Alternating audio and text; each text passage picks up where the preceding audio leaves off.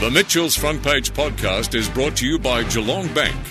Listen live on 94.7 The Pulse, Mondays and Tuesdays from 9 till 11.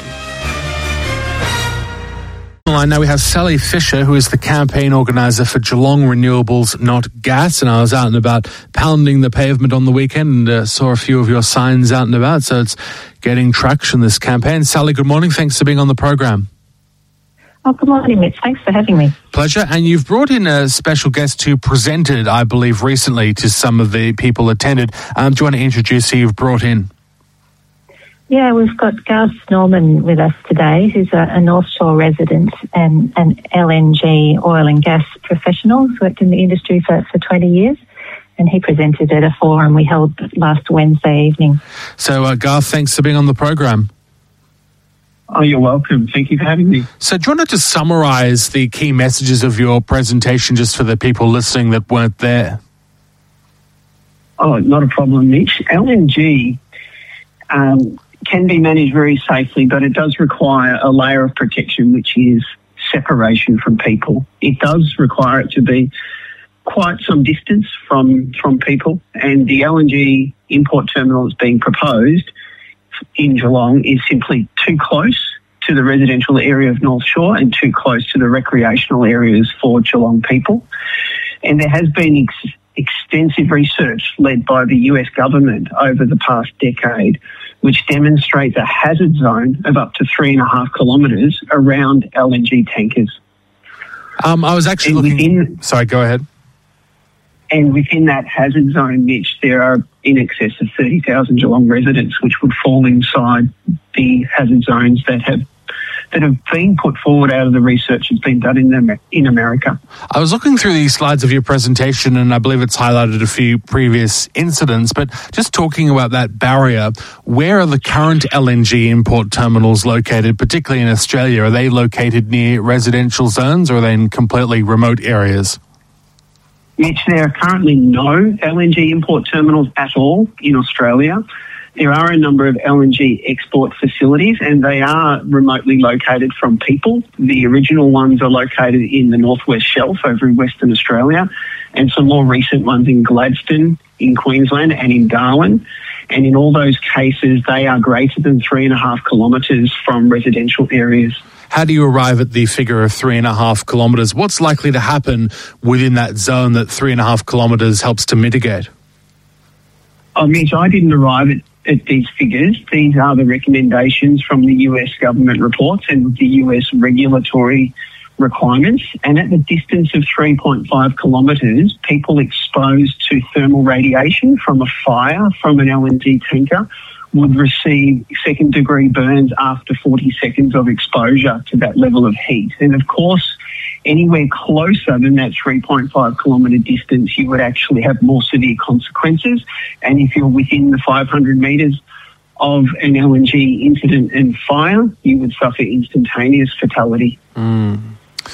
Uh, obviously, very confronting information. How common have been those sorts of issues? Well, fortunately, Mitch, we haven't had in the world at the moment a an incident that has escalated to that potential. All of these values have been determined at a test facility that was specially constructed to test LNG spills onto water. And it is the modelling and the verification of the models using this test facility in New Mexico which has determined these safe distances around LNG tankers. And have you heard much about under this proposal how those sorts of safety issues might be mitigated? Um, Mitch, we, we continue to ask Viva on their steps to mitigate these safety concerns, and we don't get much information that comes back. We get a common message that Viva have safely operated the refinery for the past 70 or so years and that they know how to handle hydrocarbons, but they're very light on any specific mitigations which they would implement to LNG import into Geelong. And are the risks similar with that refinery as it is now, or is the LNG import concept, is that really an elevated level of risk that's quite substantial? Oh no, it's completely different material, Mitch, and and safely managing crude oil is one thing, and they've got a track record of, of successfully um, managing and running that refinery. But LNG is a completely different material, and it has a whole different level of risks. and particularly in large volumes, a, a catastrophic release of LNG or spill onto water behaves much, much differently to what crude oil would. And there's a large exposure from the vapour, which would come off the LNG when it hits the water.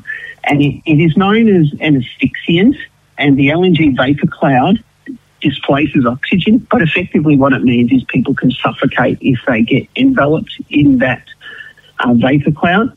And the testing that the US government did undertake determined that the vapour cloud could extend 2.45 kilometres from the accident site if there was to be a large release. So anybody within that zone could suffer um, asphyxiation injuries or or fatality from being in that vapour cloud. And you mentioned you're a resident of North Shore. What's the mood like around at North Shore when you go out uh, under the COVID lockdowns and all that bit of um, of those restrictions? How does it um, weigh on people's minds out there? If you're going and talking to neighbours, what are they saying? Oh, it's very confronting for the residents here because the shipping channel is unbelievably close to North Shore. Most people in Geelong don't appreciate how close the shipping channel is to the shore here. And my kitchen and lounge room is 330 metres from the shipping channel, and there are houses that are 220 metres from the shipping channel, and it is just simply too close, and people are really concerned about that proximity. So, Sally, just looping back to the position with the campaign, uh, where are we at now? Because we spoke to you and uh, your representatives previously, and you said that the state government's reviewing it, and it's up to them and the planning minister obviously to sign off on it potentially. So, what's the latest there? So, in terms of the environmental effects statements process, um, Viva's still con- conducting studies and consultations um, in relation to the the um, uh, proposal. So, we have yet to see the outcome of those studies. That will be released sometime early next year. Um, so in the meantime, we're really just trying to alert residents to the fact that this proposal is in fact, you know, on the table um, and make people aware of the, the potential risks associated with, with that because um, we get very little time at the end when these um, studies are released to actually view the documents and, and um, respond to them. So it's important that residents are aware of this proposal well before that, that um, they're officially released. I see. And you've had, I think, MPs speak at various events before. What have you heard from the local MPs representing the area, particularly, I'm assuming North Shores in uh, John Eren's seat? Well, very keen to have a chat with um, John Eren. I've requested a meeting and um, I'm looking forward to um, an opportunity to, to, chat with him. I believe Garth has uh, briefed John on some of these um, safety issues. Is that right, Garth?